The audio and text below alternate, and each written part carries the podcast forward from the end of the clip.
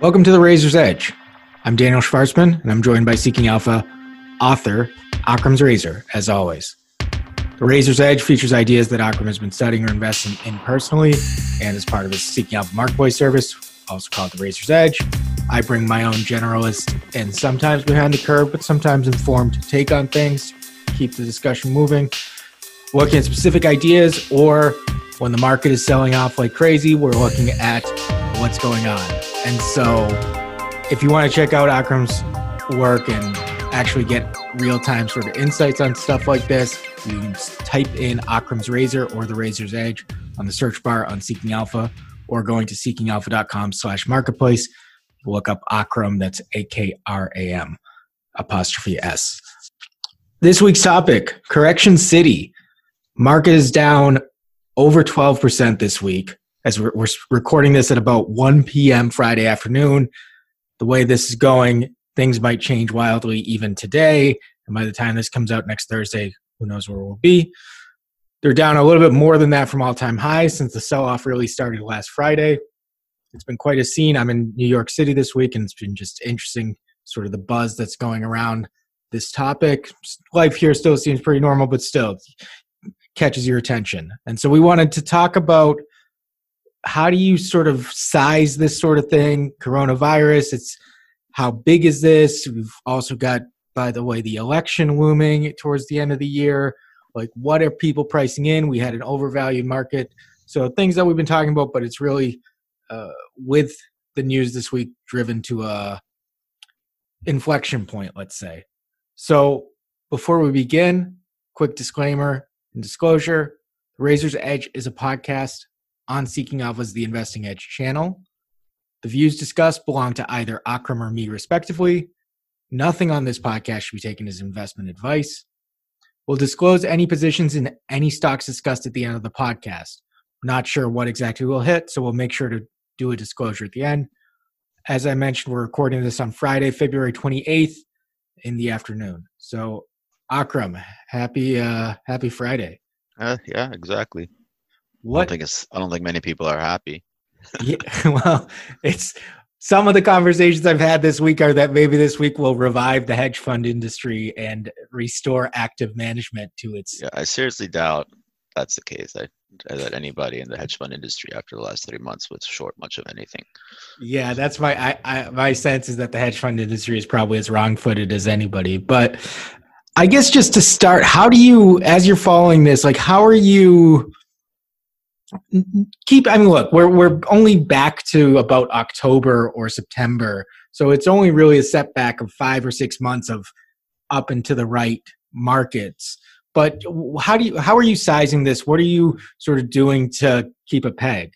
Well i mean on the nasdaq we're not even i mean nasdaq is where? I mean it's like we're are we even i think we touched the uh corona, not the coronavirus. Okay, the yeah, I was looking. I was talking about S and P. I didn't right. even think about NAS. So you're talking December, yeah. Well, that's because the energy and cyclical sectors, airlines, cruises, casinos, healthcare, banks have been hit really hard. But in tech, you're just back to uh, the uh, nice, happy day of uh, China trade deal. Yeah, yeah. We're I see we're about back to mid November if I'm just finger and I can't remember when the trade deal was announced, but mid November looks like the December 13th, I think. Oh yeah, yeah. It was a little choppy into that, and then that's where it starts to take off. So, how are you? Like, is this something that changes your stance at all? How are you sort of orienting within this? I think anybody looking at this tape has to be wondering is uh, is the virus you know is this an exogenous event sell off tied to something that for certain is going to eventually go away? Or was this more of an excuse to sell a market that was really overheated and maybe the end of a very what is it a decade long run plus right because you, ha- you you have a two tier market now right i mean it, it, it, if you're looking at the virus you should probably be like do i go buy energy stocks and airlines and cruise lines and casinos right if you're thinking as a trader and I've because made they I make yeah, I make good money harder. by summer. Mhm. Okay. That's got to be the rationale there. You can't take the same rationale if you're looking at tech, right? Because it's, it's just a different ball game on, where they're trading valuation wise. They've just, I mean, energy in of itself, you know, from a fossil fuel standpoint and climate change and all those narratives, it's we're already weighing down on a very weak sector, and then they went lower when the virus started on on on a global macro trade, right? And complete divergence with uh, you know the pro growth technology, you know, software, cloud, media, etc. type of companies. So it's kind of hard here looking here and being like, yeah, you know, Microsoft has dropped from 190 to it hit almost 151 this morning and you could be okay do i buy it or do i buy apple at 260 which was 327 or whatever two weeks ago and then you're like yeah well i mean this is where they were you know in, in december So that's not like there's the aspect of the starting point, I think is what you're getting at, is that the starting point valuations really need to be kept in mind. I guess the other side of this is once you figure out your starting point, how much does this matter? How much does what's going on? I mean, we, I don't know, the last I saw, we are, have diagnoses in 48 different countries. And uh, what do you how how do you size the disruption here? To me, it's it to me. I have to say, I it doesn't seem.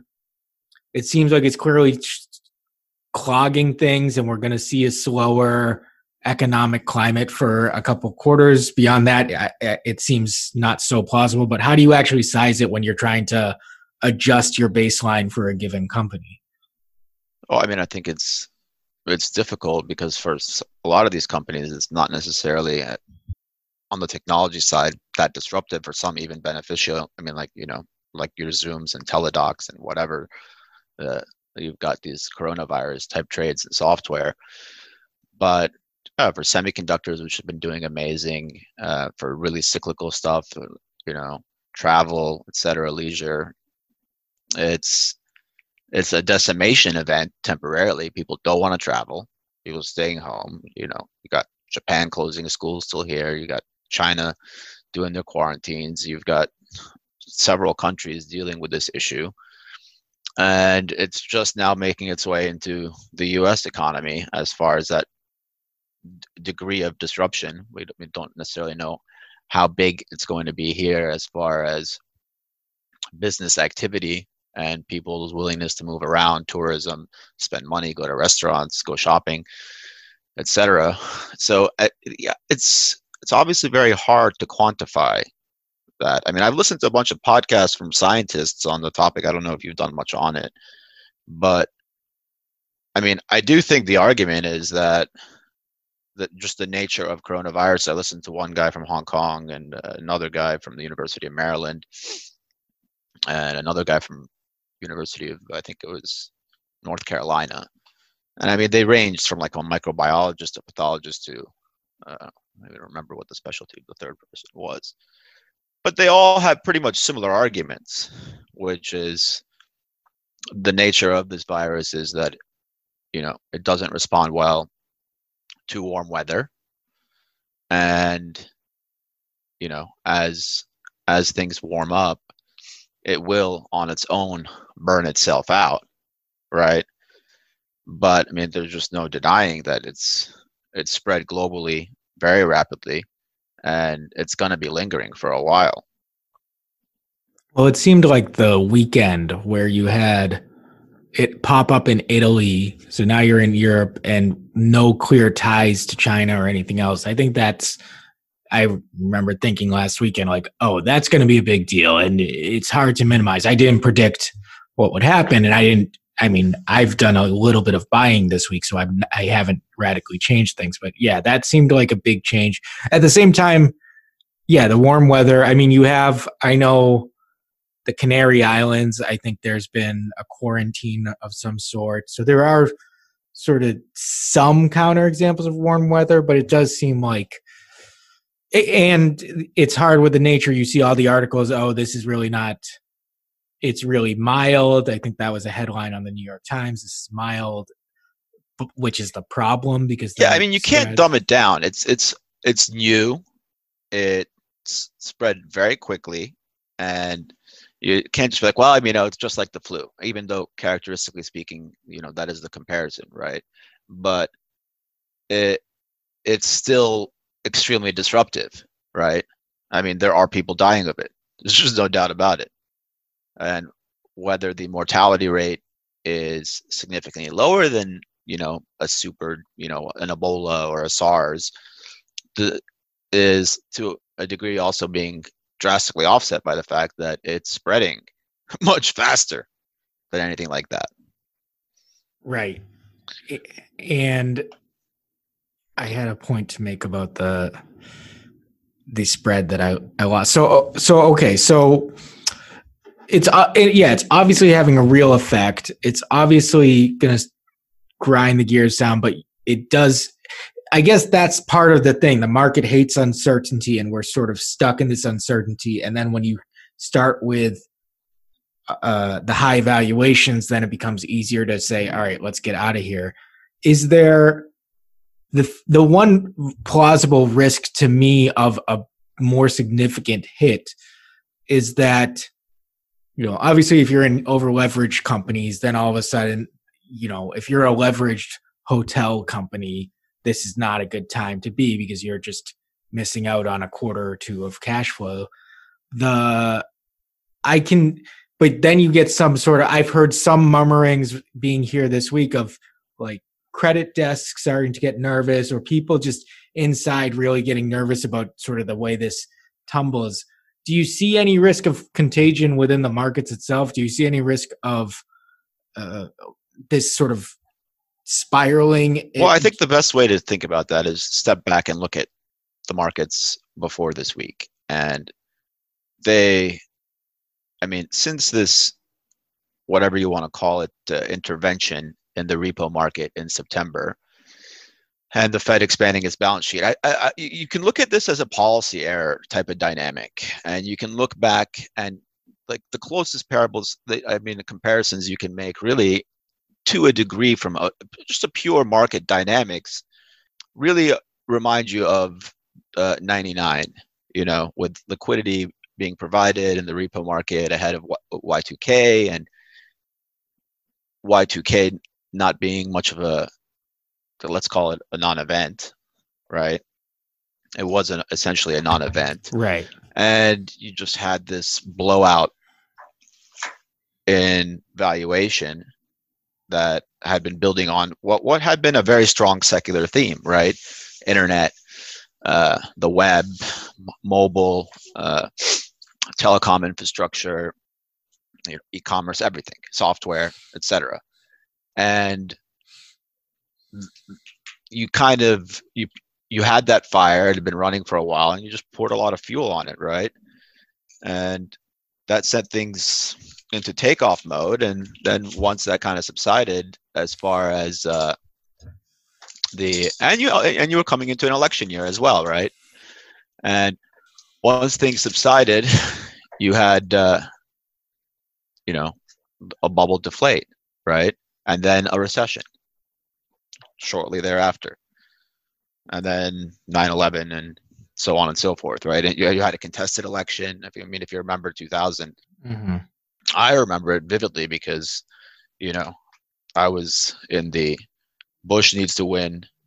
Uh, this Supreme Court better rule in favor, so so the Nasdaq recovers type of camp, right? it's like oh, uh, it's like it's like this is bullshit. You know, they stole Florida. don't give them the election. And I mean, like, it's uh, it, you you do think back to that because you're like, it's you know, if Gore's president, we're screwed, right? The market just needs needs Bush to get in there. And we're going to be good, and he did. And we got about a, we we had like a little short bounce back in January. I remember I was long Nortel, and I was like, this is awesome, great, thank God. And then within like two months later, you know, my basis going into January, my, my stocks were like 50% lower from there. you know? yeah, that's that's we can and we can the, because the political forecasting and you know what's going to happen. I think we we're going to have that angle. I'll, I'll point out that on Twitter, Jim Chanos I think has been pointing out the March 2000 parallel as something that uh, is worth being mindful Look, of. I mean, it's hard to ignore because in theory, and I mean, not even in theory, in practice, long runs end with a blow off, right? Mm-hmm. They don't end with a whimper. Secular themes, what is SaaS right now, for example, right? And when when there's always going to be a peak to something like that, and particularly something that that narrative wise has been driven for by underlying fundamentals that that are robust. And you do look at some stocks today, uh, and their price action before the sell-off was, you know, somewhat indicative of like valuation and liquidity exhaustion, right? I mean, Microsoft, the the, the day Powell testified, and uh, you know, we talked about this earlier, and Trump tweeted the Dow was like up, and he tweeted, you know, Dow is up, Powell starts talking, it's down. He doesn't get it. We need negative rates, right? And I mean, that day actually, the Nasdaq was, was remained strong. The Dow had actually just dropped on. Boeing had opened up. I think it got close to 350, and you know, Boeing's had all kinds of issues, and and there was some Boeing related news, and Boeing reversed. And Microsoft opened up and like hit like 192, and then on really heavy volume dropped in the first hour to the point by, you know, two hours later, it was you know down three four percent from its high which I mean, if you looked at that, you're just like, I mean, and, and on that day, I mean, I I I joked with, uh, you know, people in the subscription service. I'm like, did did did uh, Trump just top take this market, right? Like, what does he think? It's just supposed to go up every single day, you know, uninterrupted forever. I just, yeah, that that's always been a weird to be so transparently we're a mark to market uh, situation. It just seems just a very interesting, I don't know, wisest choice to kind of peg yourself. Yeah, why? He's just kind of married himself to it, you know. I mean, even mm-hmm. when they asked him about when he was did his 6 p.m. coronavirus thing uh, two days ago and introduced the vice, vice president, president, Pence as mm. as the head of this thing, he was, you know, trying to be presidential, non-confrontational, uh, Uh, and whatnot and, and, and straightforward and serious as he's doing that. And when they, they got to the Q and A, that someone asked him about the stock market, and he's like, "That the stock market is something I know a lot about, right?" And he's like, "It's been like a rocket ship up. You know, everyone's doing amazing, okay."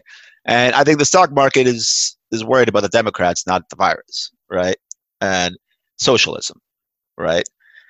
And Bernie Sanders, and you know, I mean, again, you can look at that and be like, well, I mean, w- without question, what's been going on in, in the, the, Democratic debates and, and the election has has heightened those risks. And if you're an investor, those are very tangible things to consider. A Bernie victory does mean a higher corporate tax rate. It means a higher capital gains tax rate. A lot of disruptive potential if if he can get it passed, which let's assume one, even if he can win, which is it still seems like a long shot to me. But if he wins, getting his agenda passed is a completely different problem, right? So, but the argument is that that's that's being priced, and that I think is a bit ridiculous. Like that's where you step back and say, well, what were we doing before? And that's where you look at the Fed and be like, why was like why provide so much liquidity? Like the economy is strong, unemployment is low, right? Market's been doing well. Uh, you did have this disruption in the repo market. Know, why not let that thing play its play itself out, right? Versus intervening in the way you have, and to the point where now you know it was like this is going to be a month, and then it's going to be we'll, we'll be winding down in January to you know we're aiming for April, and I assure you now, with with the virus, you're getting lower rates, right? So right. it's it's just a foregone conclusion. So you're saying that the interve- the repo buying that they've been doing, like you said, since repo buying, expanding the balance sheet. You're right? saying that, that that was unnecessary. That you could have afforded. We can't sit here and call it unnecessary. There was obviously a disruption, but in, in the man, for them to not be so cognizant of the fact that you don't need to provide this much liquidity for this economy with the way it's doing and with the way the market has performed, right? Some level of risk aversion is always healthy. And I will tell you, even from my standpoint, what they did is like you your book gets lopsided long because you're just like, what the hell is the point anymore? Like I, I can't short anything without feeling that I'm just giving away money. Right just from the way daily trading functions. And this is why this is what we, we've been having these events. And I've made this argument so many times that even when you make the argument and you're aware of it yourself, you can still get caught in it because psychologically it can be very frustrating, right? And you're just like, what they are doing is just leading to bigger and bigger drops that happen faster and faster. And it's been proven throughout time. You're basically taking a market which you just decided it's going to spend 90% of its time going up in these little increments. And there's just going to be these reckonings that it's impossible to react to because you get just so blindsided. And they're just super short term volatility events. Well so what i want to get into and this is again might open the door for that long term or that supposed long term view of whatever's going on with the election but do you think that it's changed? Because I, I, I, for example, I, I sort of made the point about the administration taking credit for the market, but then on the other side, a lot of people will take any two day sell off as proof that, like, oh, the market's really going down. But every time that's happened, it has bounced back. So I know we're still, we're still, you know, the market's fighting to try to get back to even. We'll see if it does stay. But do you think that something has fundamentally changed that will actually keep the market from doing the same sort of buy the dip bounce back that it's been doing for the last you know i mean even even the 2018 sell off if you get down to it the market recovered. Well here's the difference between the 2018 sell off and today. Like what mm-hmm. you've what has happened in stocks that are outside the, the fang SaaS cloud you know super growth box. Okay. When you get outside of those names that have been really over owned, I mean, for example, you're a big bull on Disney. I've been watching Disney. I, I don't have a position. It's what is it now? 116, 117? Right. Yeah. Am I really now going to be looking at Facebook and Amazon and Google and Netflix if, if Disney is uh, at a 52 week low? I mean, is it? I think it is. It's I think it popped last year. I don't think we're at 50. I'm pulling it up now. I it 52 week low was 107. It's at okay. So it's yeah, it's it's approaching it, but it's but essentially you got to go back to like March, the day they did the analyst day and announced the pricing of uh, Disney Plus. Uh, we're exact. We're exactly what it was early April. It looks like, and that's almost exactly where we are there's an example and you got then you got i mean a, a, a, significant pullback in the financials. You got stocks that had been doing well you know targets and whatnot that i mean have not come back huge yet but definitely have come off. So when you look at you know microsoft which was you know what like 130 in the summer it's 160 now. Right. It's not 190 but i mean it was 11 12 times sales almost 11 times sales two weeks ago. Mm-hmm. So I think what like that that's where you kind of have this element where you're like, do I just come back in and buy the same names? Or do you have to start rethinking things? You know, I mean, Exxon Mobil's dropped what, like 30% in the last month? I mean, I don't have, I have no idea. I think it was 67 and it hit 50. It's at 51 right now. Yeah. And it started the year at 70. Yeah, so there are arguments against those fossil fuel companies from a climate change standpoint and from a global growth standpoint as well right now because of you know depressed crude prices. Mm. But at the same time, you got to start looking and be like, you know, this has been like commodities have been in a bear market essentially since 2010. It's been a straight line down, right? I was gonna say 2014, but sure. Yeah, no, I mean, like, look, you had the peak pre-financial crisis, and then they came back, and then it's been just, you know, a, a steady grind lower. Yeah. You had a rally where crude got back to 100, and I mean, I think ExxonMobil didn't manage to. There, there were some names that managed to notch a new high, but a huge other component, let's say the soft commodities, for example, agriculture and whatnot related, have struggled. I mean, I remember when you know all people were trading was was potash of Saskatchewan and Uralkali and Mosaic, and those mm-hmm. were the mm-hmm. hottest names in the market. I mean, that's like you go back to 2007, 2006, I mean, into 2008, and then again post crisis like 2010, 11. Yeah, I had Mosaic in a portfolio that I think I started managing that I think was probably in there because of a Cramer recommendation. And it took me a while to get rid of it. Yeah, phosphate fertilizer, right? People, China and India need to eat. Exactly. it was the no-brainer trade, and uh, like, I mean, I remember when I used to cover those stocks, uh, particularly the, the pet chem names, also when I was looking at them, uh, and it was just the conversations you would have from with hedge funds and and people focusing on the narrative, just like, yeah, you know, I'm I'm buying urea urea fertilizer names. These guys have a subsidized feedstock. It's pure profit. Da, da, da, I, I, I can't lose. Right. Yeah, and that that's a those are companies that have grinded. Yeah, blew up massively. Yeah, right. Yeah. And and we've we've seen that. I mean, you know, shale, U.S. production, etc. All all played an element, and slower global growth. You know, has also played an element in that as well as the rate dynamic. But so you, sorry, I wanted to just, you said that this was different than 2018. Your point being because those, some of these names look compelling as compared to the FANG stocks or the reverse? Yes, correct. Because when 2018, it was kind of a uniform drop, mm-hmm. right? Where you could be like, I mean, even then it was just like, I'll buy, I'd, I'd rather buy Goldman at, you know, 130 or 140 than uh, you know, Salesforce.com, right? Mm-hmm. But you, you had everything was getting hit hard. I mean, you had Apple, Amazon, Google, etc. I actually think Google actually held up the best, to tell you the truth, in, in retrospect. But semiconductors, for example, yeah. I mean, you remember obviously that was a, a, big focus then for me. in Nvidia. Right. That's when Nvidia played so, out. which essentially has you know doubled over the last six months. But I mean, I got lucky with Nvidia. You know, I, I had some in this portfolio and even in the in the uh, Razor's Edge group, I was the the day after earnings, I was like, I'm I'm selling half, right?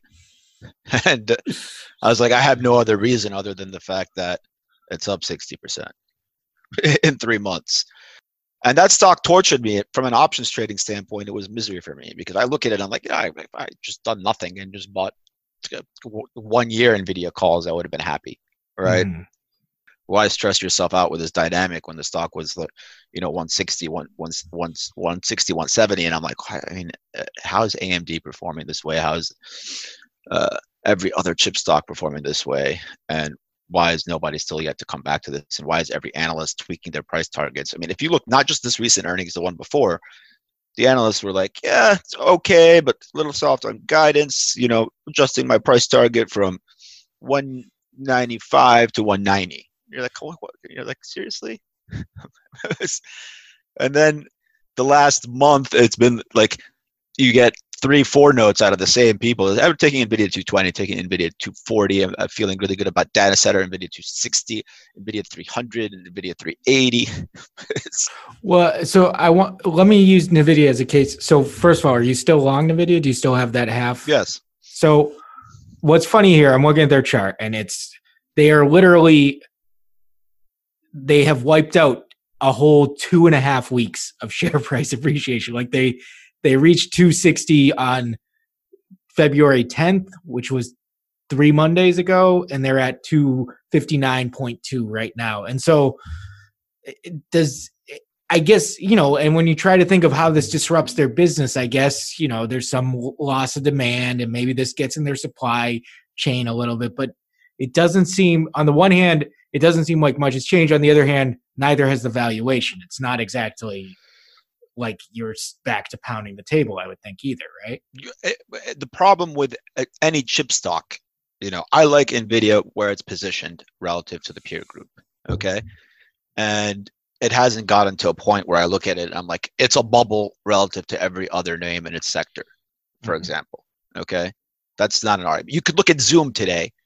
Uh, this morning it hit, and you know I, I have been pretty bullish on Zoom since the, the uh, SaaS crash, and I was really I was doing numbers on Zoom and back in November before it reported earnings, and, and I'd been buying the stock in the low 70s, even below 70 a little bit, and it's like you know this thing is probably going to hit a billion in revenue next year. I'm you know I I can't see any reason not to like it, so I'm getting it at like 17 times forward sales. Uh, I want to own that over Shopify at like 28 or uh, uh, Slack at the time, you know, had come down notably. And it's like, look, this is like 12, 13 times forward. Yes, it could have a Dropbox problem over several years, but I, I like where they're positioned right now. And I like what I'm paying here versus, you know, Datadog at 35 and uh, uh, Atlassian at, at 27 and, and mm. so on and so forth, right? So you had an opportunity to look at some names and be like, relative to a nice peer group, I- am willing to own this here, right? Or maybe I have some other shorts mixed in and so on and so forth. But I like the story, I like the narrative. Uh, in the chip space, it's it's it's just like what am I paying for chip stocks? This is the most expensive they've been in 20 years, right? That's where you, that's where you struggle. It's what's the valuation for chip names? So, do, uh, what what have you been doing this week in terms of have you made changes to your exposure? Have you pushed? No, not really. I mean, I obviously have been, been really gung ho on this PagerDuty which I've been right. going and it's actually up today for a change. Yeah. Uh, but it, it's one of those where you're kind of in no man's land. Mm-hmm. You don't necessarily know if you want to bail. I mean, I'm I'm glad Shopify finally came down. It's fantastic. You know, Roku mm-hmm. as well uh, and I closed the Roku pretty early into this move, but there was just there was some price action where again, you know, if you look at the way Shopify traded on earnings and fizzled, if you look at the reversal on Microsoft, these are all pre-coronavirus, right? There's some SaaS stocks that had started to melt a little bit. So you got into this split type of dynamics. And going back to what we were saying on on in on Nvidia, like Nvidia in 2018, all right, at its peak when it was 290 bucks, right? End of September, beginning of October 18. Mm-hmm. Nvidia was to me then what Zoom's valuation now looks like compared to 50 other cloud names. I mean, this morning Zoom hit 62, 61 times trailing 12 month EV to sales, right? The next closest SaaS name is like 30, 31. It's like Datadog or something, right? Mm. So it's literally twice as expensive on on a revenue multiple basis as the next closest name you know and you do have some SaaS names that have had some issues i mean like uh, you know new relic is, has traded down to a low multiple i mean i've been buying pagerduty five times sales right mm-hmm. with 85% gross margins I, I look at it every day and i'm like how is everbridge you know three times its enterprise value with 20 million more revenue and gross margins that are are in the high 60s, right? And it never wins against them in on call, literally. And you've done the checks and you're like so you have these types of disparities. But then you look at the market and you're like, well, I mean, this Wayfair, which you know, Citron has, you know, I commend them on that fantastic short. It's gone the whole opposite direction in the market, right? It's not like a jet. Like when you have a genuine risk on, things tend to all inflate, right? we had a period. If you look at, at uh, end of January, you know, where Jumia had rallied 50%, and then what Jumia within the last week made a, a new all-time low. I mean, Jumia is almost trading at a negative enterprise value, right? They should literally shut it down and return the cash to shareholders.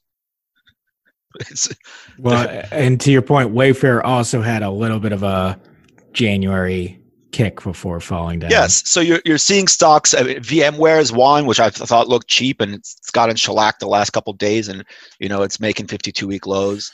Well, they just reported, I think, or Dell. Yeah, but I'm, I I'm mean, the stock the stock literally cliff dived before it reported within this sell off. Fair, right? So it, it got into like 160, and you know it went into its report in the 130s, right? So you're seeing that, and you're seeing stuff like IBM got with the new CEO got up to like 155, 156, what, what, whatever it was. I mean, I was joking with the, I was getting trolled by these uh, Invite uh, longs because it had like a 30% move in, in a week, you know, right before it reported. And I was like, guys, in the time period that that I paid attention to this stock and from when I came to it and when I, I first shorted it literally over $30 after hours, a small position when it reported in, in August, and then was built, started to build a position in the mid to high 20s. And IBM's outperformed you, you know, I mean, like, what are you celebrating? You know, I mean, I get it. You know, you have a stock that goes from 27 to 15, back to 25, 26, 27. And it's like, oh, your short thesis is wrong. It's like, well, no, they keep missing. They didn't hit their numbers. they didn't give you this. I mean, I understand it's a different group of, of ownership, but hey, step back for a second and tell me where would your stock be trading if the market was where it was in August? Right? Hmm. Because if somebody could have bought IBM or Apple and generated ridiculous returns while you're down 10% in six months, risk adjusted, you need to rethink what you're holding. Right, right, which we're lazy of doing, risk adjusting. It's not, I mean, it's just a question. Like, I mean, I look at PagerDuty today being up, and I'm like, all right, well, it missed, it didn't draw speculation in the rally, and you take solace in the fact that the valuation eventually becomes supportive. And I mean, I mean, I've wondered how it hasn't gotten a cor- coronavirus bid as well, like Zoom has had, right? I mean, there's no doubt Zoom is majorly benefiting from this. And Teladoc is another example. Even Slack, if you look at the way Slack's traded the last few weeks, it's like, and Atlassian has held up better. So there are plays where you can sit there and say, oh, these are getting insulation as far as, you know, they're growthy and they actually benefit from this disruption, right? But then you look back and you're like, well, what about that multiple, right? Right. Because I've changed the multiple on a lot of things, and and if a bad stock like Wayfair can start making you lows, and if a company with a competitive problem uh, missing here and there on bookings, like look at Nutanix uh, this week, and look at uh, uh, New Relic, and look at Zscaler. There was a, there was a guy in the Twitter feed who Anaplan reported, and it was it was down like 25% on on Wednesday, right? I think it was was it Wednesday or yesterday. SaaS name Yeah, I, I I wasn't familiar. They reported yesterday. Drop big, and it was like they beat. was- uh, the comment was like they beat, they raised, you know, and if this can't if this can't go up in this tape, you know, something's seriously wrong with the market, right? And I was just like, bro, it's a 25 times trailing revenue stock with negative 20% margins, right? That's where you're at on operating margins. And it grew subscription revenue 49%. I can show you 30 names where I, if I adjust for the growth rate and the margins, that are more attractive, right? In software.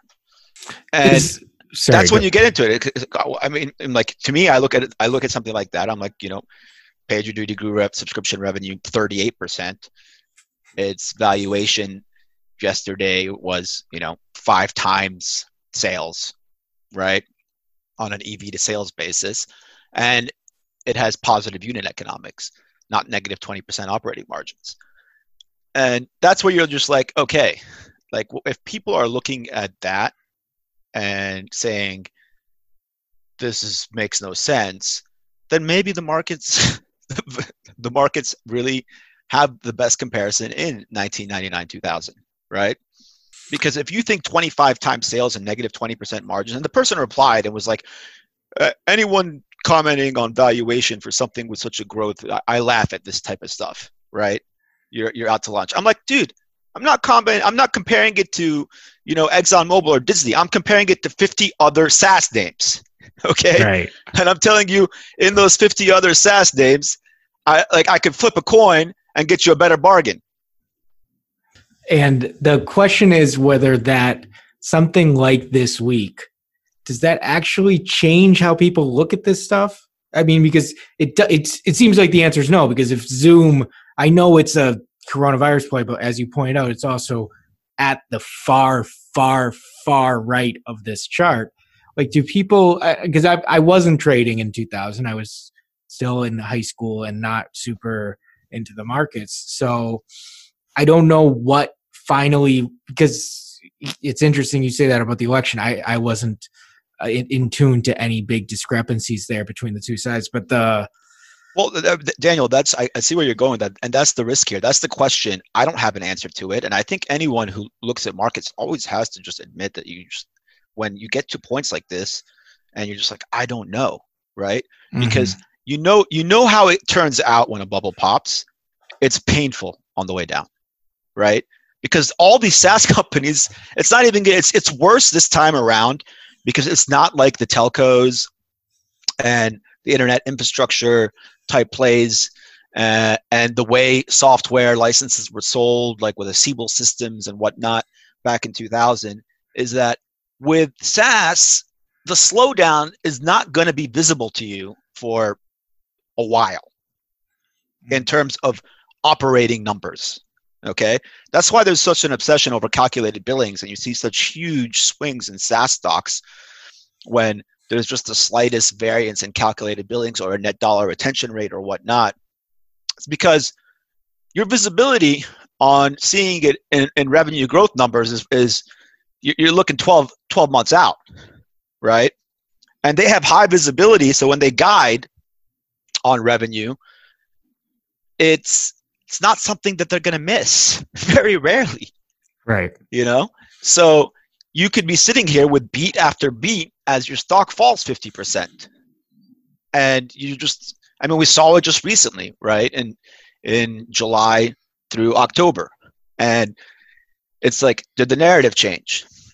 Well, in some respects, yes. I mean, there's definitely more competition in software. There's no getting around that. I mean, even when we, we, discuss PagerDuty, you, you have to acknowledge that it's a much more competitive environment in, in, in all of SaaS than it was five years ago. And that's why Salesforce is doing the deals they're doing, and that's why you're seeing these acquisitions to maintain certain rates. Uh, like the space definitely could use some consolidation. And I was joking about that today on Twitter. I was like, you know, at Zoom's current multiple, they should go after Twilio or or Slack, right?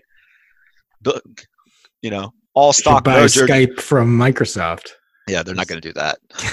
it's, it's, it's, but you know, put together put together you know two darlings in it, like let's call it an overlapping space, like Zoom, Twilio together, and you're and you're talking contact center as a service and and whatnot uh, against like a Ring, who's who's you know been a Zoom partner, oh, or or Slack, right?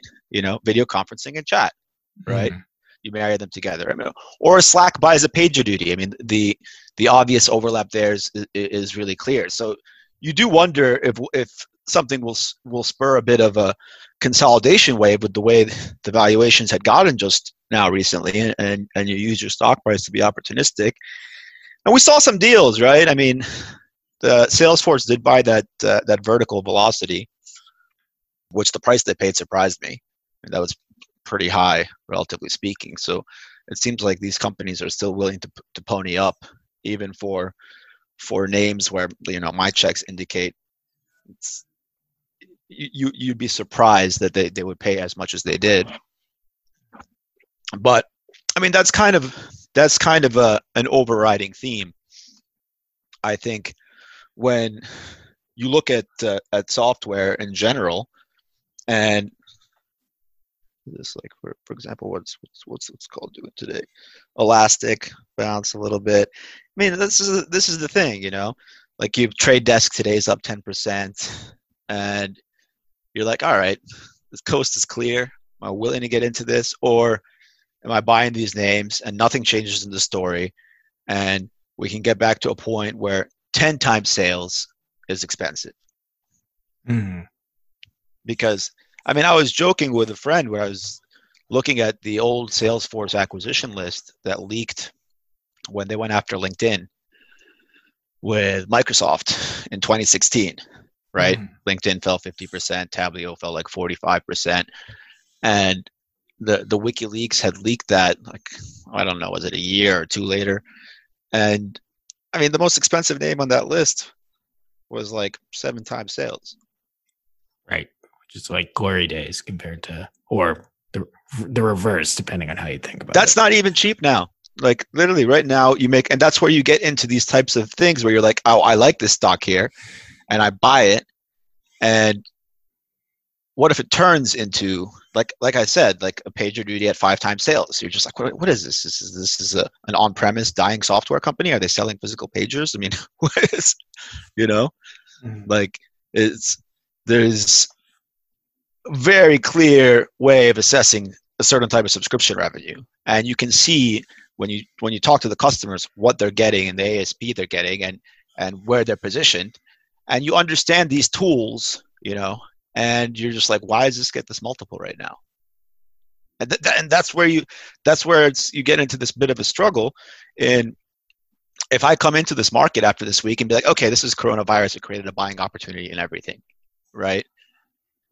And then we have a bit of a rebound, right? And then we have a pullback again because of election fears, right? And then by the time we get to the election, Trump wins, let's say, and you get another rally, and then the market just starts falling. And then all of a sudden it's like, well, we're in a recession, right? Because that's, that's kind of how you look at this dynamically. Like a, a recession is going to arrive. And it's it's something that will sneak up on you and you could have you you could be looking back three years from from today and be like, oh, this that January the pre-coronavirus sell-off was peak risk multiples. It's not a hard argument to make. Now, what's the path to get there is, is, is a good question, but it's not a hard art. It's definitely not a hard argument to make, and I don't think any many people are looking at their portfolios today and thinking that way. The question, so I'm just it occurs to me the something you hear in sports sometimes is uh, college basketball, for example. Whenever the number one team finally loses, it's like, oh, that was a relief. We like the pressure's off now. We don't have to be the undefeated team. Uh, and I almost wonder somehow if this becomes something where I'm saying this half serious or not seriously at all, really, but the the the recession's here. Now we can go back to growing. You know, it was the same way some people when in on Christmas Eve 2018, the market crossed 20% and people were like, all right, bear market's here. Now we can start to have a bull again and it's reset. It's the, like those, the slate's clean. I almost wonder if some people are looking at that way. I guess the question is, how do you, the more serious question is, how do you sort of, are you just kind of trying to stay nimble as this goes forward or how do you evaluate that?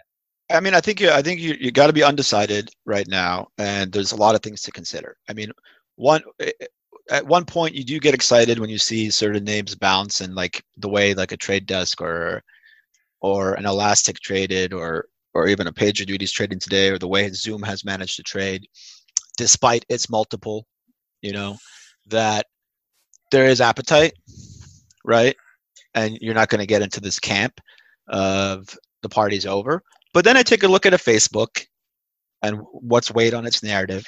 I look at a Pinterest, which has, you know, mm-hmm. given back its entire earnings some. move. Yeah. Right. And then some. You know, it's like what? It's up, it's up 10% on the year now again, which was relatively low end. And you say, these advertising businesses, these ad driven businesses, aren't getting the multiple they used to. That's without a doubt that's the only way to explain the, the digital online. That was kind of a, a, a, thinking behind, you know, picking on Roku. Okay, I'm just like, you know, once I strip out what I eh, consider zero, like even negative value add hardware business, I look at it in the same way I'm going to look at these online advertising businesses. And no one's paying 20 times sales for on, online advertising, right? It's just not happening. And you've got so many examples for it and you're just like what's being what's being priced in here, right? And it's are, are these stocks where you're like, do I need to buy them here? And these multiples will expand again because the growth is still there for them. Or are is there a dynamic here where you're thinking, you know what? There's going to be a slowdown. Uh, it's coming, and the online advertising business is going to take a, a, a, decent hit. It's it's you know it's an economically mm-hmm. sensitive area where you're going to feel some pain, and they haven't felt pain in a very long time, right? And slower ad spend, whether it comes from fewer startups, the SaaS companies starting, you know, a lot of them focusing more on expanding their margins and not investing as much in, in customer acquisition, whatever it comes from. And it would be like, is that a leading indicator? You can ask that question, mm-hmm. right? Because when they trade at those valuations, you're you're basically saying to yourself, I mean, you know, all things aren't created equal, but there's there's an element of, of the multiples there have been compressing quietly in the background. Right. So that's that's where you get into this like what do I do here? Am I if I start is this you know is this January 2001 where get excited about this relief of something and then I, I actually have to deal with slower economic activity, which is not going to hit you with a sledgehammer the way it did then for a lot of the names that people are over invested in, but will you know slowly work its way in. Because you're like like I said when I was just reading these tweets is even Salesforce.com when they reported it's like oh amazing numbers they beat and raised. I'm like Salesforce quarter is like every single quarter Salesforce has reported for as far as I'm concerned the last four years, right? They always take up the guidance, literally every single time. So they've managed the guidance very well. And they've been managing the acquisitions to, to maintain the growth rate, the top line rate over 20%, right? And the stock never does well on earnings and rallies in between. You know, it's just been the story. I mean, for the most part, Salesforce to me has always been an underperformer relative to other names. You're just like, well, why isn't Salesforce valuation uh, you know 20% higher than it is with ServiceNow and Workday and et cetera, et cetera, trading at these levels. So you do you do have an element of that where you, you, you can't conclusively make that call, right? Because you got arguments on both ends. Well, and that's what I mean. I guess that's the you know we've talked about this before. That's always sort of the case in the market. You've got to navigate that and decide what to peg against what to what the trend is but then yeah when you throw in something like you you know short-term disruption potential to have knock-on effects as far as we could be hitting a recession anyway and then you have to size okay what does that mean for uh, for the market and for that valuation appetite and what does that mean for individual stocks and how they're to you know what's to happen to their you know it's very i'm i'm long booking for example which is actually up today. And okay i like that company too and i've liked the stock and thank god i haven't bought it in the last i've thought about, I've thought about it. Yeah i mean the, there well so here's a good example. So i think i went long in close to where it is now a while ago. So it's wiped out a lot of gains but and i sold some of it off but most of it i have.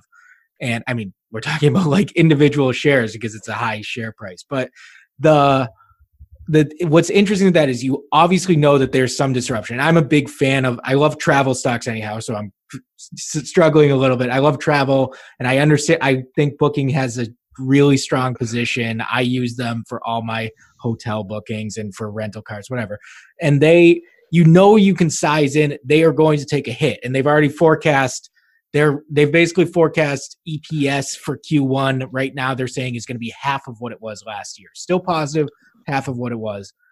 I haven't just I haven't, and I think they're have generally traded stable to a little bit up since they reported yesterday. But you, there, you're trying to size. Okay, originally I was going to say low 1700s was where I was going to add. Where, but then all this stuff happened, and so you have to adjust that somewhat.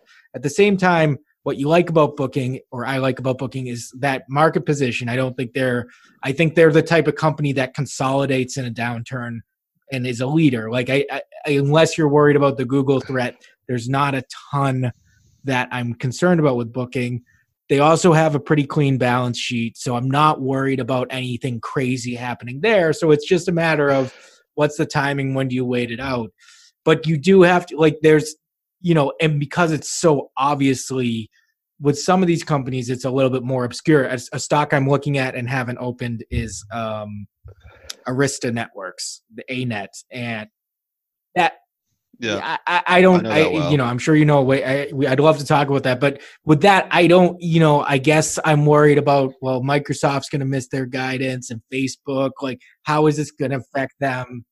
Well, they have you know super right. high customer concentration risk in cloud, and uh, you now have Cisco willing to sell the silicon directly, right? Which is being viewed as, uh, you know, a, a threat, essentially speaking to their business model. So I mean, there's there's always you. Those are the same thing with Palo Alto networks. Mm-hmm. You, you've got these tricky ones in there where you can w- make a competitive position argument. You know, Palo Alto versus Zscaler, Arista versus Cisco. There's these things don't go away. Yeah, and I think and Palo Alto is down. I guess they had a bad report or something. They're down big. Well, I mean, they basically pissed all over Zscaler okay. two quarters ago, and then they came, then they came out and they missed on their bookings. You know, the stock had gone down on. on Ball don't lie. I mean, I, to tell you, I, I, I, I, I was short it into the results two quarters ago, and it dropped from like 220 to 180 after hours, and then I watched it reverse after hours to the point where it was green. And I was like, "What the hell is going on?" Because I wasn't even listening to the conference call, and uh, they were doing it at the same time as a uh, like their investor day, and they just started basically just ripping into all the competition, right? Like let's we're not worry about these guys. We're crushing them here, crushing them there. Uh, we're going to grow at this rate. Uh, here's our forecast for the next several years, and you know, as bullish as a management team could be, and they have a new CEO, and then they come out a quarter later and they, they're just like yeah. Soft numbers. Yeah that's that's uh but uh, yeah i mean because th- that's you know again just coming from my general perspective my my response so far has been i've made a couple buys in companies with clean balance sheets who i had in my portfolio already where i could fill out a position or whatever else where i think you know one of them for example i'm long is discover and i've recently been interested in them and it just feels like okay, credit card, like you're going to still use credit cards. What, like, it doesn't seem like this is going to be the end of. Well, credit card companies have been doing so well for so long. I mean, Visa is just the champion of champions. And Mastercard stocks, had a warning right? this week, so I know there's. uh Not really, but yeah, a little bit cross-border travel. Yeah, so et cetera, et cetera. But again, like, like like those names are the way they've traded. They're vulnerable to anything. That's that. I, I mean, I like your argument around bookings, right? I mean, you're you're you're you're buying a leader who occasionally has some sensitivity to economic type of events that you know it's it's mm, like right. it's like weather with you know retail stock. And it's it's not a bad idea. I mean you, you write off a quarter. I mean it's just like nvidia when you think back to the inventory correction and be like okay competitively they've gotten past a lot of things. This is a one-off and they're going to come out of this pretty strongly now right? And there's normalization will happen quick as far as the operating business, and that's something you're essentially making a bet on when when you buy uh, uh, booking holding here this valuation. And I mean, look, I mean that stock has not performed well over the no, last several years at all, anyway, right? I mean, the, there's been concerns. There's been all the startups, the the competition, you know, nonsense like uh, Oyo, as well as Airbnb, genuine competition like yeah. uh, Airbnb and the, the broader themes in in terms of uh, what what's happened in OTA and the way Google has operated and the trends and that that's that have hit Expedia them to the you know in the same type of manner. But like you said, it's a compounder and it's likely a consolidator when things are bad, right?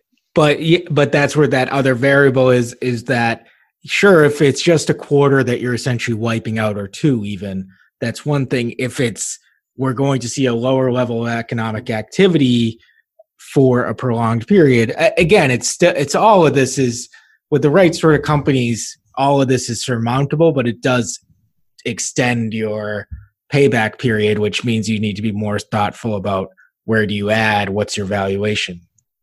I mean, look, that's where you get into uh, this dynamic with the U.S. election, right?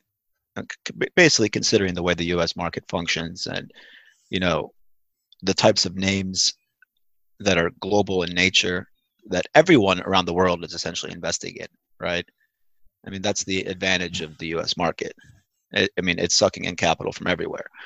So, I mean, I don't know. I mean, like, what what is your view on the election?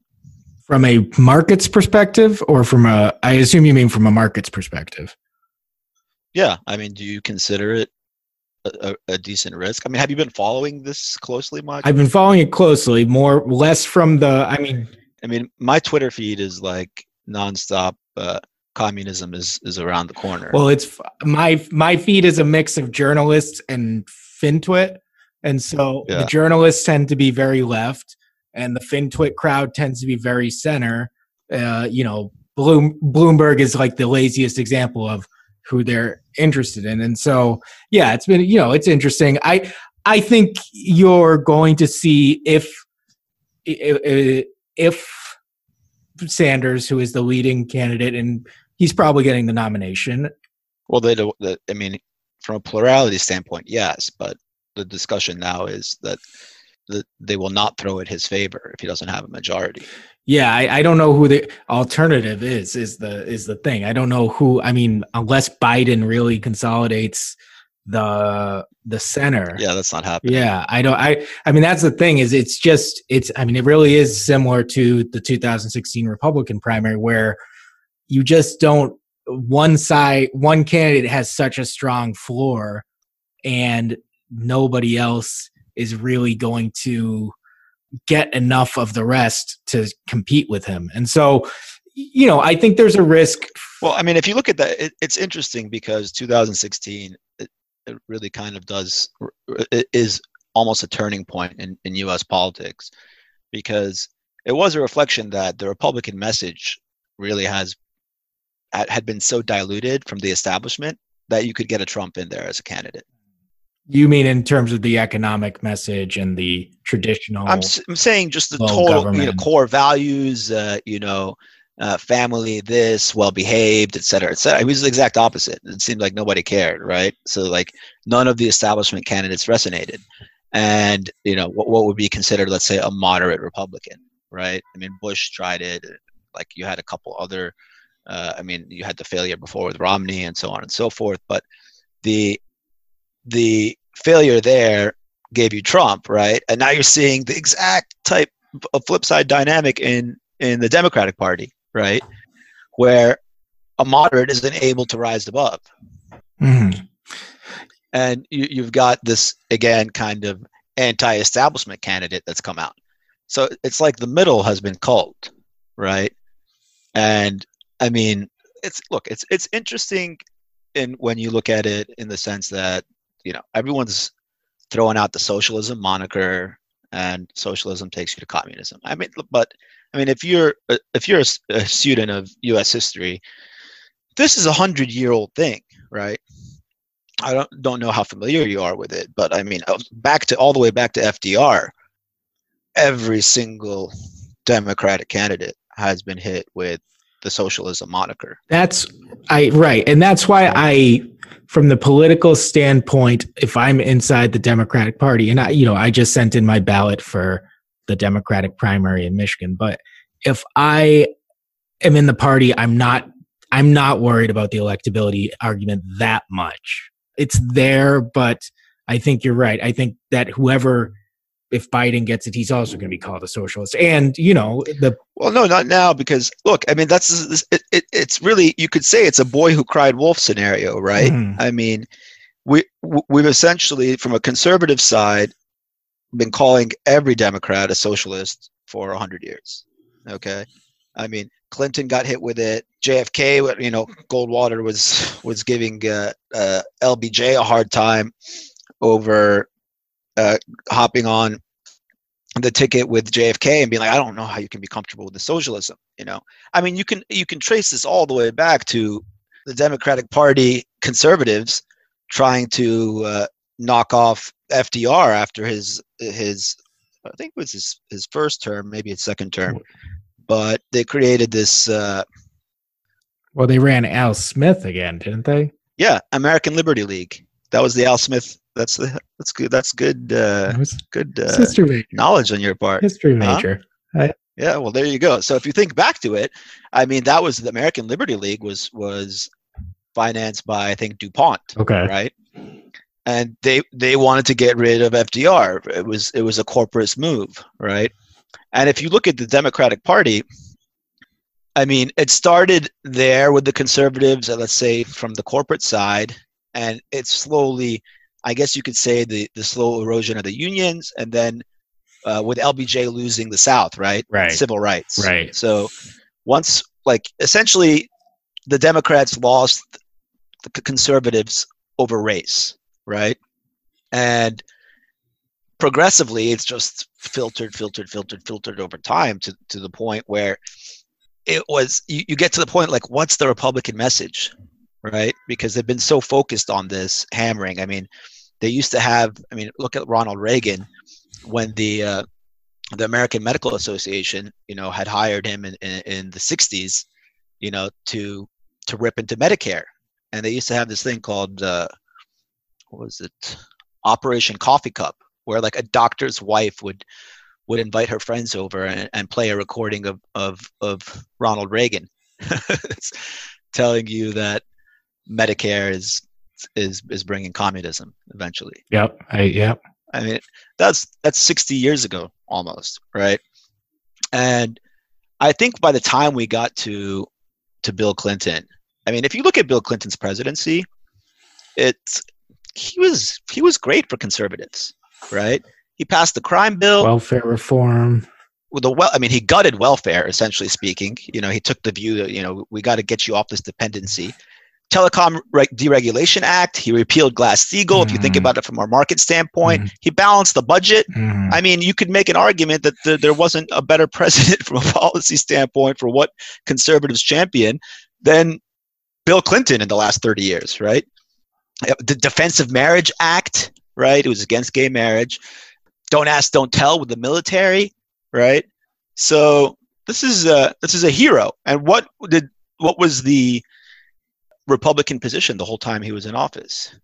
Is he's a socialist? Right. I mean, Im- impeachment and yeah, the New Newt Gingrich revolution against him, and they scorched the earth underneath him.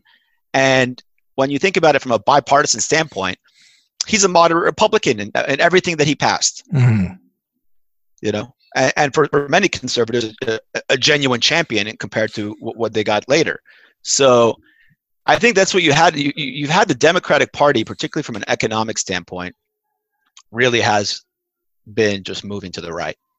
And I think when you got to when you got to uh, the 2016 election, you don't really have a message other than cut taxes, you know, and that's I, I think that's where you got this uh, Donald Trump rising above because you know on the economy I mean, we sit here and we talk about drug reform and and healthcare, and I mean, look at a Valeant. You know, Valeant was a company that thrived throughout which administration? The Obama administration, right? right? And when have when did drug prices explode? You know, while he was in office, and these are just things that have you know. I think Obama also suffered from the financial crisis and having to deal with it, as far as maybe killing progressive agendas. But if you look at the dyna- dynamic and you've been calling B- Bill Clinton a socialist, well, ultimately, if I'm a person who wants more entitlements or believes that, you know, in healthcare as a basic right or just has gone from the point where I just wanted some reform to the healthcare system. And anytime we try to get that, we end up with a moderate candidate where it's just more of the same, right? Mm-hmm. So I might as well just go all in on the the other extreme, you know, which is let's say uh, Bernie Sanders' program, because everything else in the middle has been really what essentially was the you know right the right side of the spectrum before. Well, and just and yeah, there's that, and there's also the perspective of bargaining and of if you have if you're coming from the far left, that's going to get you closer to the moderate left once you water it down or whatever. And that's I don't know. I mean, ultimately, compromise is not super frequent, and but it seems like sometimes that's uh. But that's the point, Daniel. If you're a Republican, okay, and you know you've been a, a capitalist free market champion, and you know, and I, I fit in like characterize myself as someone who's you know been, been ascribed to that camp for the past, and you look at it and you go back and like you said uh, as a history major and you you look at the history you say look if bill clinton was willing to give them the republican side all this okay and you scorch the earth underneath him then what is what's the point of bipartisan? Right. Right? No i, I and and that's where you end up with where, where i think the, the the republican party in 2016 found itself in a crisis is that what they had been criticizing in the past right? They gotten it all from the Democrats. It's like, what, what do you run on, right? Because you've been calling everything socialist for 100 years, that any attempt at any type of reform just continues to slowly grind the spectrum to the right, that you finally end up with a socialist candidate who's popular. Right. And that's where you, you, you basically can make the uh, boy who cried wolf argument. And that's when you look at, the, at things today and you say, look, has has the the core capitalism mantra swung too far? Is that where we're at, or or are we close to it in the U.S.? Because we've been grinding lower on taxes and both personal, corporate, and deregulation for essentially 50 years. You know, this is when you get to this this crisis this week and the criticism that Trump is getting because they've cut funding for CDC and NIH and so on and so forth, right? Hmm. Like, how aren't you prepared for something like this? I mean, if you're draping yourself in the military and veterans and the Second Amendment and, and so on and so forth, and tough on borders and and and whatnot, and you would think that you know crisis response would be one of those things, and it wasn't because look, I mean, when you're spending the way they're spending, you got to cut somewhere, right? And be like, well, what are the odds of uh, you know a biological outbreak while uh, I'm president, we can we don't need to spend money here. This is one place where we can, we can cut spending. Right. And and I mean like that that that obviously backfires, but I mean that's that's part of the equation because you you prioritize certain things that just can't be touched, right? And you, you don't want like you just don't want to cut military spending. You don't want to you can't touch entitlements yet. So you got to find somewhere where you're like, okay, th- this can go, right? And those are types of things where it's like, you know, how are we like how aren't there enough test kits stored for something like this? Right. I mean it's it's interesting the thinking back to the 2012 election because I remember following following it closely. First election I as an adult I really followed closely and I was probably the only person who voted for Kerry in 2004 and Obama in 12, but didn't vote for Obama in 08 just because I didn't vote in the general. But there was a feeling of, I just feel like there's, we're way off stream, I guess, but I guess it, to tie back to the markets, it's there's this adult conversation that needs to be had at some point of you can either have a strong government or you can have super low taxes. It's hard to kind of have both.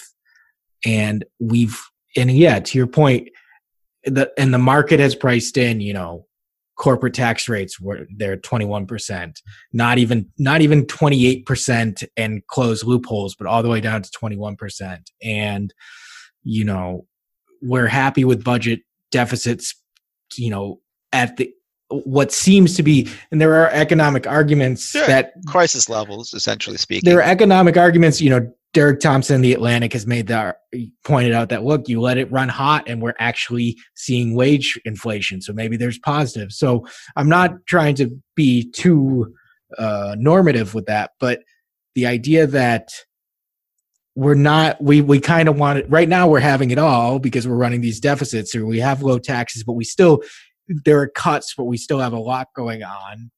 Yeah it's not sustainable and that's where that pushes you to extremes and that pushes you to sort of these reactions like you said. And then what that look i mean uh, i mean uh, sorry to interrupt but like when you're saying like you were saying we're, we, we're way off topic but to me if, if you're a long-term investor we're not right? Because when you do look at bernie's platform and how popular he is and you think about what that implies it would essentially be a bottom and a turning point in the cycle right? Everything starts going back up again from a long-term trend of grinding lower.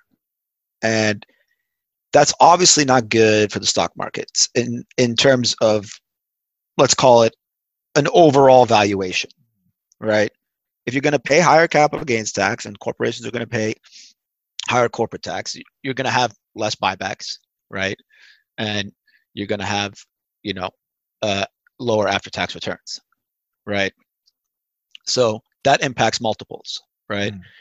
And the argument has to be at this point whether if it doesn't happen in 2020, which at this point seems unlikely, does the next recession make it a no brainer, right? Have things swung so far in one direction that the next time you have a recession, because like we said, you go back to the financial crisis and you didn't really end up with, you know, much reform right? Because it was a crisis. And that's right. Yeah. I, and that's where I think both the Trump, uh, the Trump takeover of the Republicans and the Bernie takeover of the Democrats. I think that's where it's that's what it is. Is that the there wasn't enough fundamental changes to that people felt addressed their needs. Hundred percent, hundred percent, and that's when you say, look, look, have the balances got like, like there's a take the pharmaceutical sector, right? And when people talk about a Bernie Sanders and you know Medicare for all and and, and whatever, the immediate argument is that there'll be no there'll be no you you've eliminated the need for drug companies to do R and D, mm-hmm. right? The incentive. Yeah. Then you then you look at the drug companies over let's say the last 10, 15 years. I mean, there, I think there was a, almost a good 10 to 12 year stretch where they spend more on buybacks and dividends than R and D. Mm-hmm. Okay. Right. So yeah, I can get the argument of the uh, a single payer, you know, government system for all, definitely stifling innovation, and making that argument that this is not the solution. But the whole point is, is that those people who are making those arguments, you haven't thrown anything for them in between, right? Mm. And that's when you get into this type of dynamic because anytime someone has, you know, has tossed about well you know we could change this and we can have we can make it so medicare gets to negotiate directly with the pharma companies and that will bring put pressure on drug prices i don't know did you if you watched john oliver i saw only the tiniest bit of that and he, he highlighted the, the insurance company that's paying people paying people to go to uh, mexico okay. to get their prescriptions right like he basically attacked this whole uh, medicare for all disaster he didn't draw a conclusion but he just said, let's think about the other side of the argument. There are some things here that, you know, could be good, right? Mm-hmm.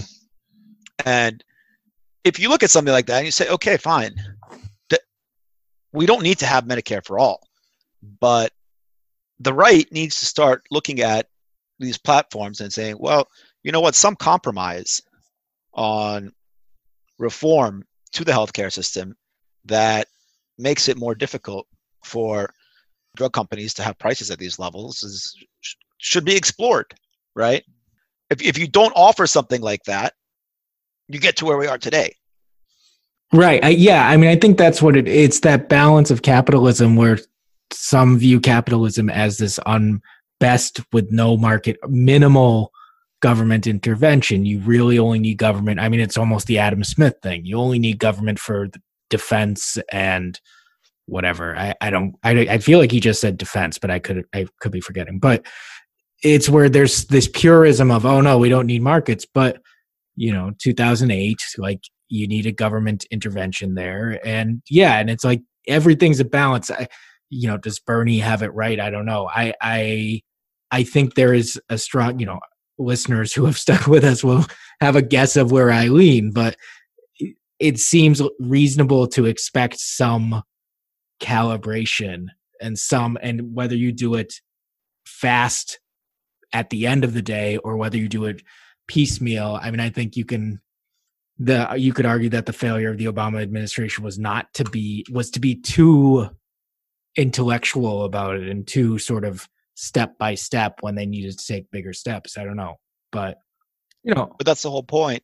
How do you take bigger steps if every type of step you're trying to take is dubbed as socialism, right. communism, etc. Right, right, right. Till you get to this point, that this is, I mean, again, it, it, it's it's almost a question of have we hit peak capitalism, right?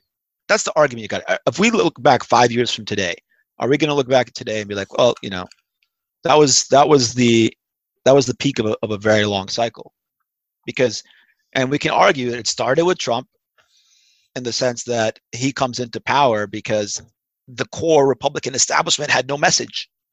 And why did all the potential candidates the Republican Party could put forward after Obama not have a message other than the one that Trump brought, right? And it, Trump essentially, you know, gave gave, an anti-establishment message. Mm-hmm. And then we're coming to the to the 2020 election, and the Democratic Party is having the same problem, mm-hmm. right? So you look at it and you say you, you've you've been you've moved the center so far to the right that you're getting this counter, you know, this Newton's type of every action has an equally opposing reaction type of thing. Mm-hmm.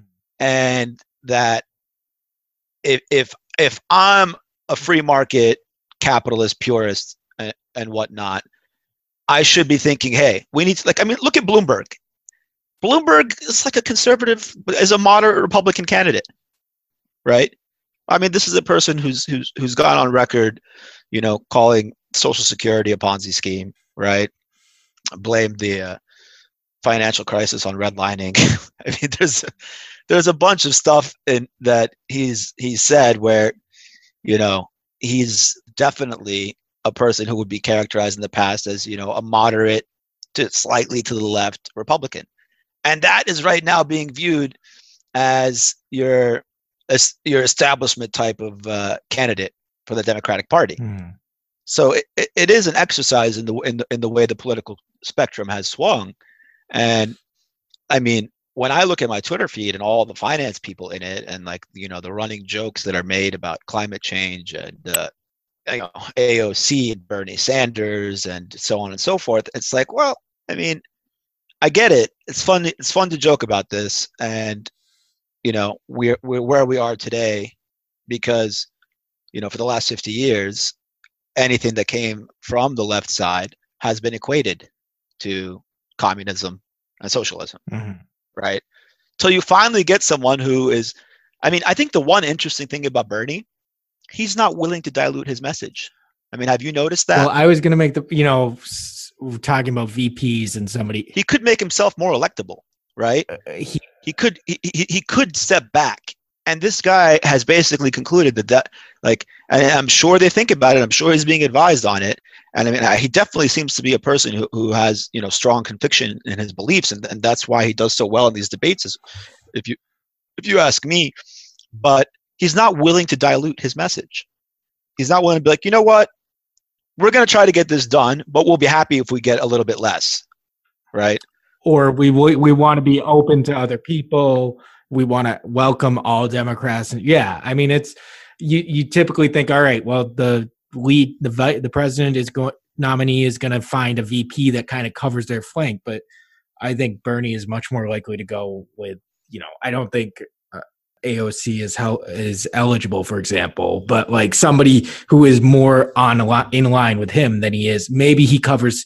demographic flanks, but I don't think he's going to cover. Uh, well, I'm gonna get him. I'm gonna put Amy Klobuchar on my ticket. Like he's he's gonna go hard with what he's gonna do.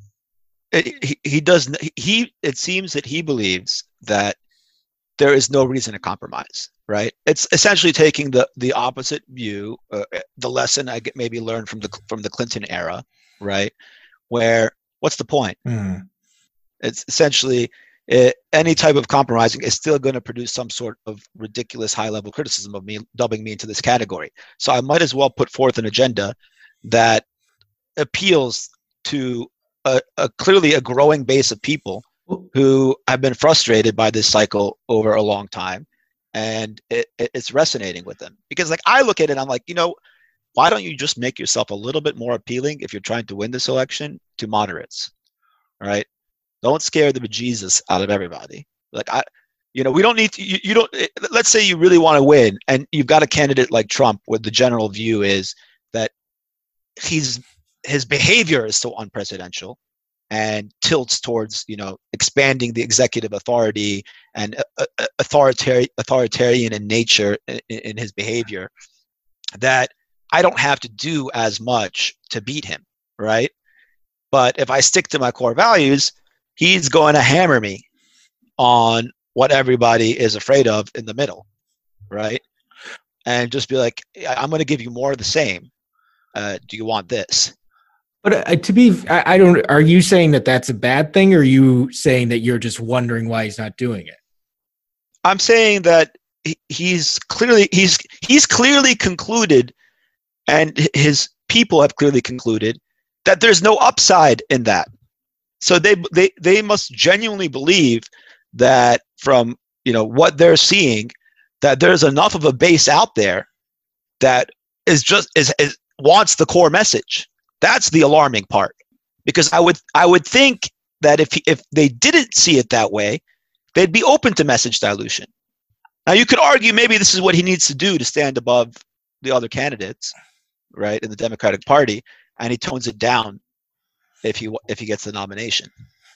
I would say that there's two political calculations that I think they're probably right on actually in that, which is the Sanders camp, which is one is that people are still there's still a lot of pissed off people out there. I, I mean, look, I don't, you know, I'm pretty well privileged, and I'm not going to claim that I'm, but I, I know in the 2016 election I was more of oh you know things like things are going in the right direction. The numbers say this and that clearly didn't resonate.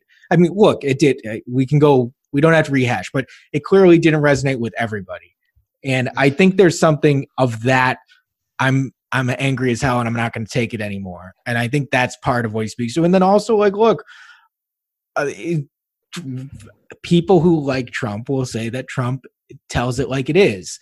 We can, I don't want to flame people about that argument, but there's something about not shifting. And Trump doesn't seem to shift even when he does shift because he just, it's always the same tone and the same approach he takes. And Bernie is the same thing. If you don't, if you stick to your guns, people trust you. People know what you're doing. And even if they, and so that could be, those are the two calculations I think they're making. I think you're right that they maybe there's a risk in terms of scaring off people. And then you just hope that the people in the middle, if you're their side, would say, look, like it's still better than the alternative, and the Senate's going to water him down. It's not really going to be all that bad, and it, it's just going to clear the decks and you know he's old maybe somebody will replace him soon. I mean i know and it sounds very much like what a moderate republican might have been saying about trump four years ago but i feel like those are the two calculations that are actually relevant here. Well i mean look on trump on two core messages economically he has shifted right? He was all about the stock market is inflated by an accommodative federal reserve. Yeah but that's that's i think self-serving. I think that's just of course 100% right? But I mean, for people investing, you, you kind of have to think about it that way. Mm. And on the budget, you know, he was sounding the alarm there, and I mean, the, everybody sounds the alarm there, and then when they're in office, it they just you know, don't care. For a fiscal cons- for a fiscal conservative, he he hasn't done the trick. I mean, obviously for them, a Bernie Sanders talking about and these numbers that get thrown out are just crazy. You know, I mean, like it's 30 trillion, 100 trillion, mm, whatever. Right and it's just okay i need to be petrified if i'm worried about uh, the you know debt of the us government of this guy becoming president. So he, he does like you said i do think you've nailed the fact that the lack of dilution which worked for trump is clearly something bernie bernie is sticking to because yeah i, I would say you do trust them outright. And maybe that's that's a general view in that Eh, on his side that that's how that that's how what he feels he needs to do to win, not waver at all. Yeah, I mean, it will be interesting to see if he gets the nomination. What because you can see every other candidate either is already close enough to the middle or will triangulate if they need to. I he's obviously the furthest left, but it is it's just hard to see where he dilutes. Yeah, but when you look at a candidate who's focused on reform and yet is so critical of success that he's creating a class warfare type of dynamic, that's where you're just like, I, you wonder, does he not get it? Like, you don't have to demonize, you know, amazingly successful people, right? It's not like it's not their fault. I mean, if you look at Bernie's history, personally, he definitely has had a life experience, which I, I, I think has played a huge factor in his view, which he clearly doesn't like to bring in because maybe people will, will, will say that this is what shaped him in that direction. And there's like a, a bit of a bitterness that has carried over. But you would think that he would tone it down on that on that respect. There's because he's he's in two different camps always when it comes to defending his his basic rights ideology, but he he he he he still brings you that lefty revolutionary, right? Mm-hmm. Where it's like this is a class struggle, and the, and the rich have screwed over the poor, and corporate subsidies and you know welfare for essentially corporations and the rich is the problem, and you just don't see it and i see it and my my followers see it and we're, we're going to change this whole system so that's where you're just like that's dangerous in the sense where i feel uh, moderates need to need to be like look we should adapt a platform of some genuine reform that takes us a little bit from the right closer to center again so you nip this extreme that that's festering in the butt because he is kind of pour, pouring fuel on it. And when we look at this week in the market sell off, and we talk about things like a recession, I mean, if you do get a recession, you're you're going to end up with a Bernie type president at some point. I mean, that that's where we're headed. That's where I, that's when I look at it from this course, and I see the criticism, and I'm like, you know, I wish these these these people would tone it down, and give some points to the other side and say, you know what, the healthcare system has issues, and maybe the government can't fix it, but we need to explore some sort of reforms to it. It's got to be improved. I mean, you talk to doctors, they'll acknowledge that, right? I mean, they'll tell you like there's certain people who just can't afford treatment. It's just without a doubt and it's because of, uh, of the way things have gotten and there's should be a, a conscientious effort to instill some reforms that don't require completely gutting the existing system and and if you resist any reform you, you end up with a candidate who wants to completely gut the existing system which is where we going back to since we got so off track the markets is where I I look at today and I say, okay, let's buy the dip after this week. And then I say, well, yeah, but what if that doesn't get us there and you get a Bernie?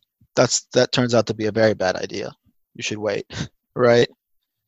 Of course, there are some upsides to certain things that people haven't haven't considered. You know, I mean, when you think about government spending is going to be yeah the government spending the, the type of stimulus that will come out of it. Even you can make arguments there's you know it's a bowl money moves around. So if you're going to cancel student debt i mean that's a, a lot of people are going to be spending money in a certain type of way right. right? Right. Extra yeah, income. added consumption etc you're put you're putting it money in millennials hands who from a multiplier effect you know jeff bezos may spend six, 160 million on a home trading it between him and david geffen.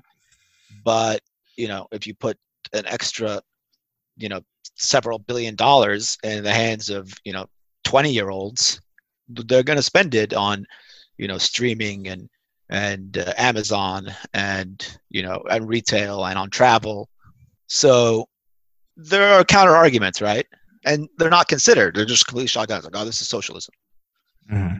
and, and soon we'll have no property right which is actually ironic because i mean you know in, in when i was in law school i did uh, uh, a, a thesis on uh, eminent domain. Okay. And eminent domain is you know property rights, and you know go, going back to the Constitution, it's you know just compensation and public use, and and my focus was on what exactly is public use, right? Because the public use concept has been expanded over the last 200 years to essentially be economic public benefit, right? Yeah. Not actual use by the public. You know, if you're going to do a redevelopment and provide incentives for Pfizer to locate a plant, and you want to build uh, a strip mall around it, you know, that can be used for eminent domain, right? It's a public benefit argument. And on the Republican side, they never mess with it, right? It's it's never like, hey, this is like the second like when you look at the Second Amendment, property right, uh, uh, gun rights being sacred, you would think that when it comes to home ownership and your property, like the government can't take it away from me unless literally you need to build a railroad through here, which was the way it used to be 200 years ago. Uh, now, I mean, if you if you're building a strip mall with you know uh, mixed use housing around it, there's there's th- that argument can be viewed as a broad public benefit. So it's interesting when you when you look at these things and how they've evolved over time and and what fits in because that actually has favored corporations and large developers, which you know is something that would support a Bernie argument. Ironically, he doesn't make that argument. Should be an area where you you think that they focus on that, but it doesn't seem to come up as an issue. Seems a little bit wonkier. Seems a little bit less pitchforks and more that feels feels like a Warren argument. I have to say, feels like push up the glasses and explain. I mean, you've you've had people who are hardcore sacred property rights on the right who have always criticized uh, eminent domain, and it never seems to fit into the mainstream agenda because leave it at that to wonder why, because it's just the, the counterbalance is who's who's who's generally benefited from it. Right. I mean, it works for government in both directions at state and federal level. But it, it you know, since they since the Kelo decision, it's obviously been a major thing for urbanization, urban redevelopment, which is a, you know on the on the other end of the tail. So where's the where's the market? Has it uh, market as we covered? and we should probably use that as a market is still 1.6 percent down. The S and P, Nasdaq. So we're a little bit down from where we started. We started at sort of the peak of the bounce back today, and we have in the span of let's say 50 NASDAQ points, we've managed to cover political history, the valuation state of the market, the competition in SaaS. We got a lot of ground covered here today. Well, yeah, man. I don't think we came away with any conclusions, which is part of the difficult part of this. we, my practice on podcasts is to never have a conclusion. It makes it, you. No, I, I'm. I'd, I'd, I'd like to be more like uh, Scott Galloway and uh, what's the names? Uh, I've been listening to that podcast. It's just Kara Swisher. Yeah. Yeah, that's they definitely I mean he at least always seems to come away with a good conclusion, which tends to be Facebook is is horrible. He's yeah. I I have a lot of respect for people who are able to take super bold stances. I, I you know, I I have my I'm not a I'm not a limp I'm not a damp squib or whatever the phrase is, but I do. No, I mean he's obviously very bold, and he's done. You know, his WeWork hammering uh, really has put him in the spotlight. But it's if you want to talk about, I mean, and we, and we went into that last time, mm-hmm. but like there isn't, there hasn't been an easier target than Facebook. Right. Yeah. And their CEO, you know, it makes it even easier.